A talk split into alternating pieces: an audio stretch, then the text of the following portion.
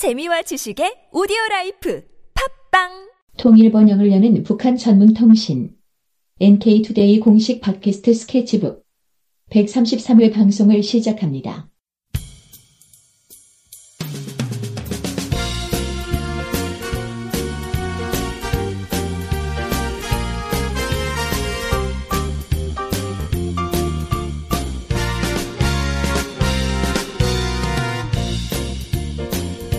안녕하세요. 김혜민 기자입니다. 안녕하세요. 이동훈 기자입니다. 안녕하세요. 문경환 기자입니다. 지난 8월 달에 태풍이 하나 왔었는데 혹시 아세요? 곤이라는 이름의 태풍이었는데. 네. 한국 이름이네요. 한글로 된 이름이네요. 네. 근데 사실 우리는 태풍 왔는지 잘 모르고 지나갔어요. 한국 쪽으로는 이렇게 큰 피해가 없어가지고. 네. 근데 북한에는 태풍 피해가 상당히 집중됐다고 합니다. 그 중에서 특히 이 라선시. 라선시가 어디 있는지 아시죠? 한경북도 끝자락에 뭐 거의 제일 동북 지역이다라고 할 수 있겠죠. 한반도에서.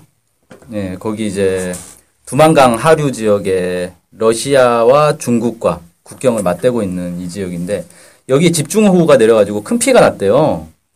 그게 8월 22일에서 23일 사이에 일어난 일인데 이게 특히 피해가 집중된 곳이 백학산 기슭인데 여기 이제 주민 40명이 숨지고 기관, 기업소, 학교, 타과서, 병원 등 99동의 공공 건물과 주택 1,070여 동, 5,240여 세대가 피해를 입고 철다리를 포함한 철길 51개소, 농경지 125정보가 완전히 침수됐다 그럽니다. 그리고 그 중국의 베이징 국제적십자사 동아시아 지부 대변인에 따르면 가옥 150여 채가 완전히 파손됐고 860여 채가 일부 피해를 입었다 그러고요. 또 국제 적십자사 적신월사 연맹 여기서 발표한 거는 도로 4,930평방미터, 다리 632m, 철로 1,976평방미터가 파손됐고 만 천여 명의 이재민이 발생했다고 합니다. 어마어마한 피해죠. 네, 만 천여 명이면 거기 인구가 얼마인지는 제가 정확히 모르겠는데 상당히 많은 숫자인 것 같은데요. 네, 그렇죠. 그왜 갑- 이런 피해가 이런 어마어마한 피해가 발생했는가를 봤더니 일단 뭐 몇 시간 동안 300mm 이상의 집중 폭우가 내린 내렸고요. 거기다 이게 산악지대예요. 거기가 산악지대다 보니까 산 꼭대기에서 물이 그냥 한꺼번에 쏟아져 내려버린 거죠. 네. 그러면서 이 피해가 컸다 이렇게 발표를 하더라고요. 산, 산악지대면은 아무래도 경사가 급하고 경사가 급하면 물이 내려오는 힘이 더 강해졌겠죠. 위치 에너지나 이런 것들 때문에.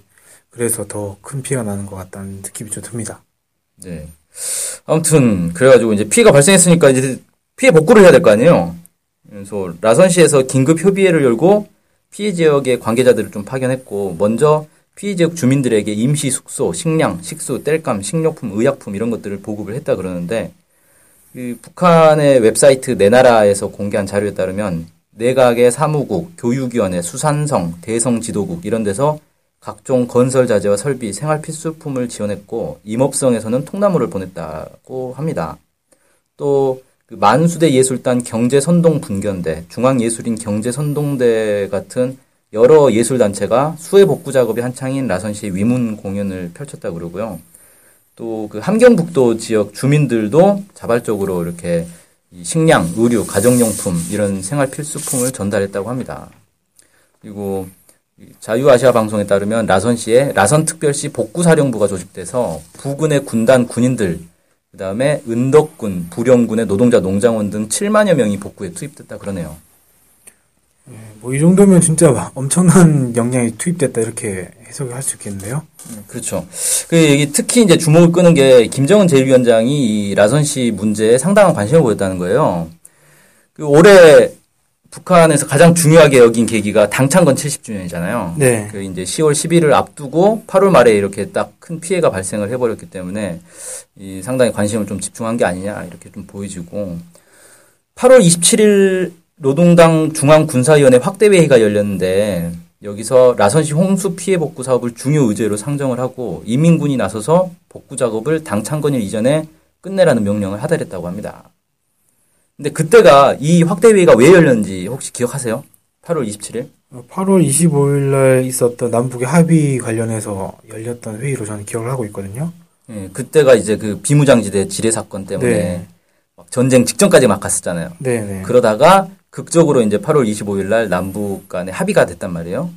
그래서 이 문제를 이제 평가하기 위한 회의 이렇게 많이 알려져 있었는데 그것도 이제 이슈 중에 하나였어요. 안건 의제 중에 하나였는데 여기에 이제 라선시 홍수 문제가 중요 의제로 상정됐다는 게 상당히 좀 이례적인 거죠. 음, 그래서 그 북한의 우리 민족끼리라는 웹사이트가 있는데 여기서도 어떻게 평가했냐면 당 중앙군사위원회 확대회의에서 취급해야 할 순간도 미룰 수 없는 중대사였고 인민생활 향상을 자기 활동의 최고 원칙으로 내세운 조선노동당이 지체 없이 먼저 해결해야 할 최우선 과제였다. 뭐 이렇게 해석을 하더라고요. 네.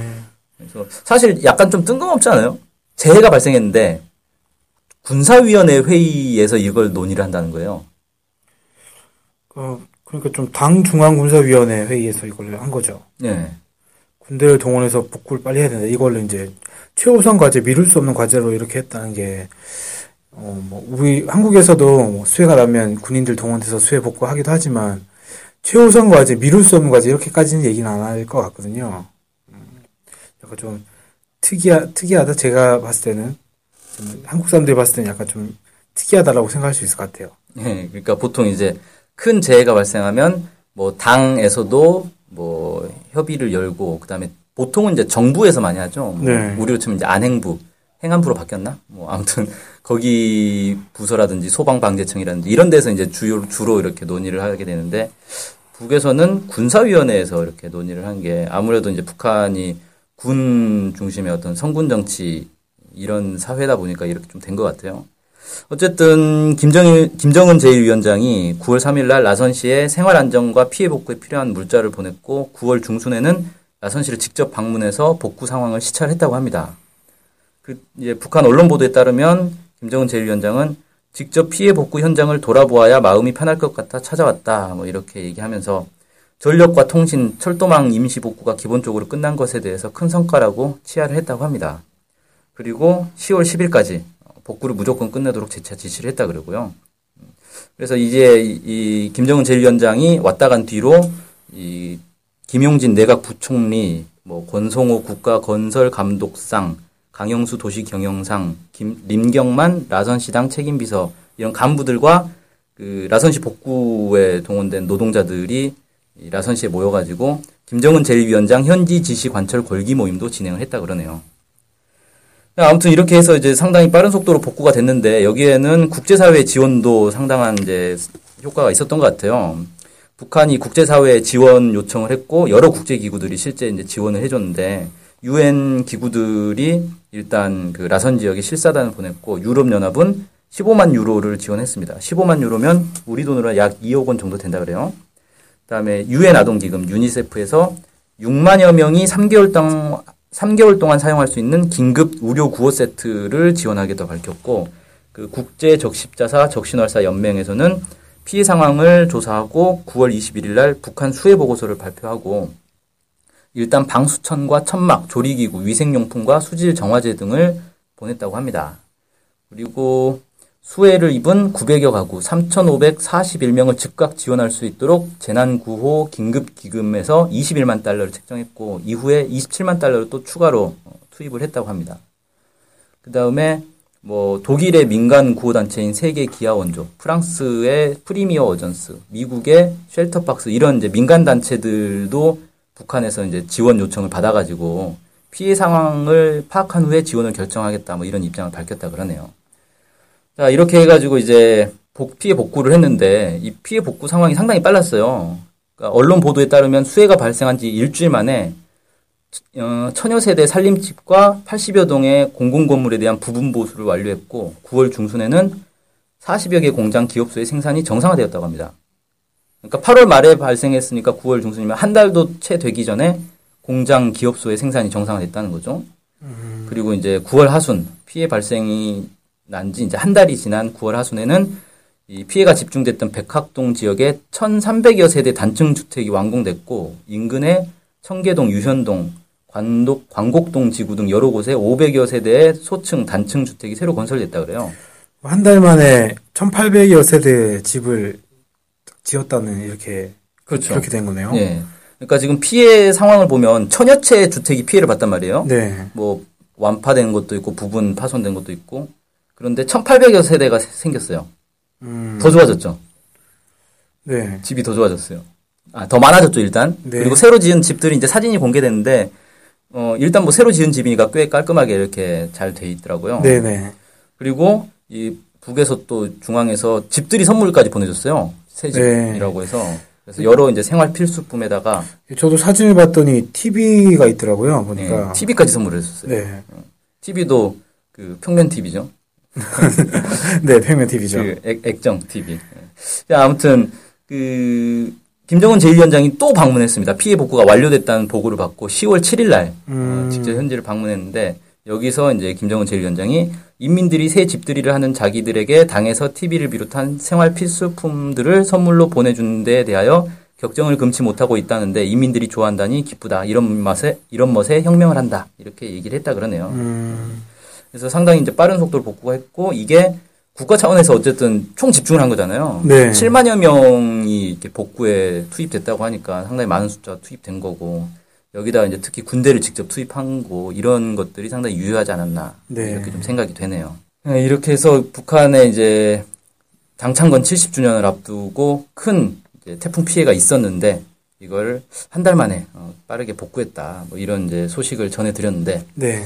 어떠신가요? 음, 맨날 이제 저희가 수해가 나면 그냥 수해 복구를 위한 모금 이거 이제 TV를 보면 맨날 한쪽 귀퉁이 나오지 않습니까? 네, 그렇죠. 그렇게 나오고 실제로는 수해가 자주 일어나는 곳이나 이런 데 가면은 매년 그 다음 해까지 이 복구 작업이 늦춰져 가지고 다음에 비 오면 또 피해를 입고 이런 경우들도 있었다고 제가 어, 들었는데 어쨌든 수해 피해 복구를 빨리 해가지고 다시 피해를 입지 않을 수 있도록 됐다는 게 약간 좀 어쨌든 잘 된 일인 것 같고 군대를 이렇게 투입해가지고 한다는 게 그리고 이렇게 한 달 만에 됐다는 게 좀 대단한 일 같다 이런 생각이 좀 들었습니다.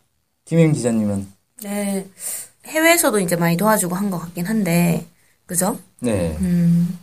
근데 기본은 이제 북한 내에서 어쨌든 한 것 같은데, 왜 1000세대가 아니고 1800세대를 만들었을까요? 이양 짓는 김에 더 많이 만들지 않았을까요? 그럼 갈 사람이 없을 수도 있잖아요. 아, 이게 북한은 이제 주택이 사실 이렇게 여유 있는 상황은 아니거든요. 그러니까 주택을 계속 더 지어야 되는 상황이라 아마 피해 복구하는 김에 어, 그동안 부족했던 주택을 아예 이번 기회에 해결을 하자. 뭐 이런 측면이 아니었을까 싶은데. 음, 그게 이제 좀 봤을 때는, 일단은 9호까지는 한 것 같고, 쟤는 9호까지는. 네. 장기적인 피해를 일어났을 때 장기 대책 있잖아요. 네. 다시는 이게 발생되지 않도록 하는 조치는 좀 얼마나 취해졌는지 그게 궁금하거든요. 네. 그래서 이제 한번 그런 홍수나 이런 게 쏟아졌을 때 그 다음에 또 반복적으로 나 그런 일이 벌어지지 않도록 하는 대책을 세워야 되는 건데 그런 것들이 어떤 게 있었을까 궁금합니다. 네. 네. 음, 뭐 알려진 바가 없으니 뭐 예, 알 수는 아직은 없고. 뭐 그런 것까지는 하지 예. 않았, 않았지 않았을까. 음, 일단은 그 집이 없이 나앉게 된 사람들은 어디에 있었던 거죠? 그럼 이제 그 임시 쉼터 이런 것들을 마련을 했다고 하니까 거기에 음. 이제 임시 숙소 뭐 천막을 쳤던지 아니면 다른 지역에 이제 뭐 공공 건물로 갔던지 뭐 그랬겠죠. 어, 저희는 찜질방 가면 되잖아요, 한국에서. 북한은 이제 뭐 도시나 가능하지 이런데 아. 사실 여기 보니까 분위기가 산골 마을인 것 같아요. 네.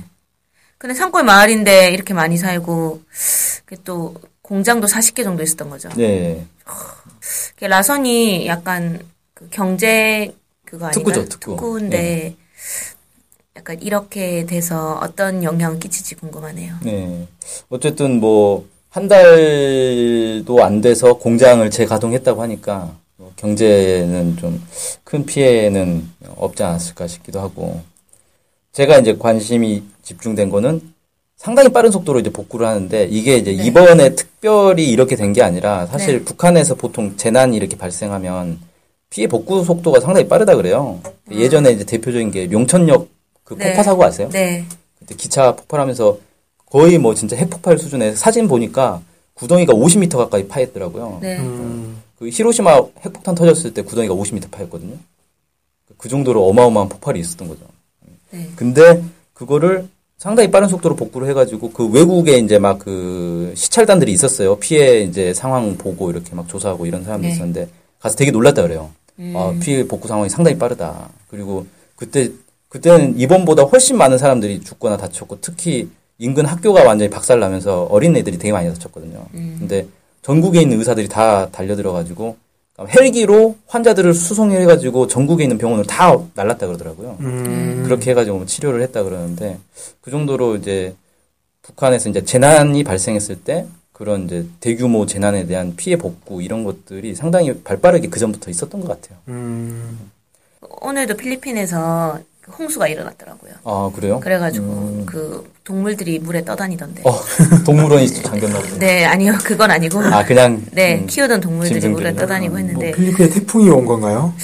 태풍이 왔는지 홍수가 나서 물에 떠다니고 있습니다. 지금 네. 동물들이.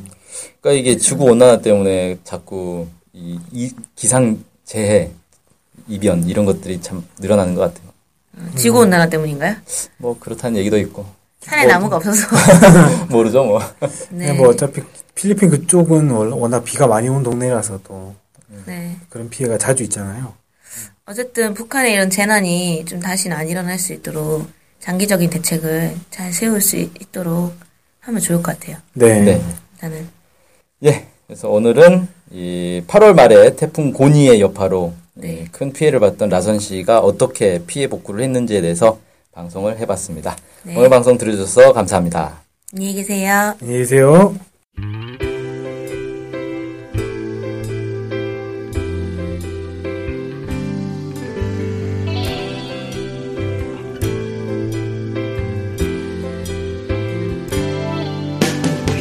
북한 소식을 알고 싶은데 일목요연하게 정리된 사이트나 언론사가 없네요. 네, 많은 언론들이 북한 소식을 다루긴 하는데 믿을 만한 것도 부족하고 한눈에 쉽게 보여주는 것도 없죠. 네, 그래서 저희가 저희 NK투데이가 야심차게 준비했습니다. 바로 info calendar. 아, info calendar가 뭔가요? 네, 모든 북한 소식을 저장해놓고 날짜별 분야별로 검색해 볼 수 있게 만든 데이터베이스예요. 네, 무려 검색어로 검색도 할 수 있습니다. 우와, 정말 대단한데요? 어떻게 찾아가면 되나요? 네, NK투데이 홈페이지에 들어오셔서 info calendar를 찾으시면 됩니다. 네, 오른쪽에 배너가 달려있으니 쉽게 찾아볼 수 있습니다. 네, 북한 소식을 빠르고 간편하게 볼 수 있는 NK투데이 야심작 인포 캘린더 많은 이용 바랍니다.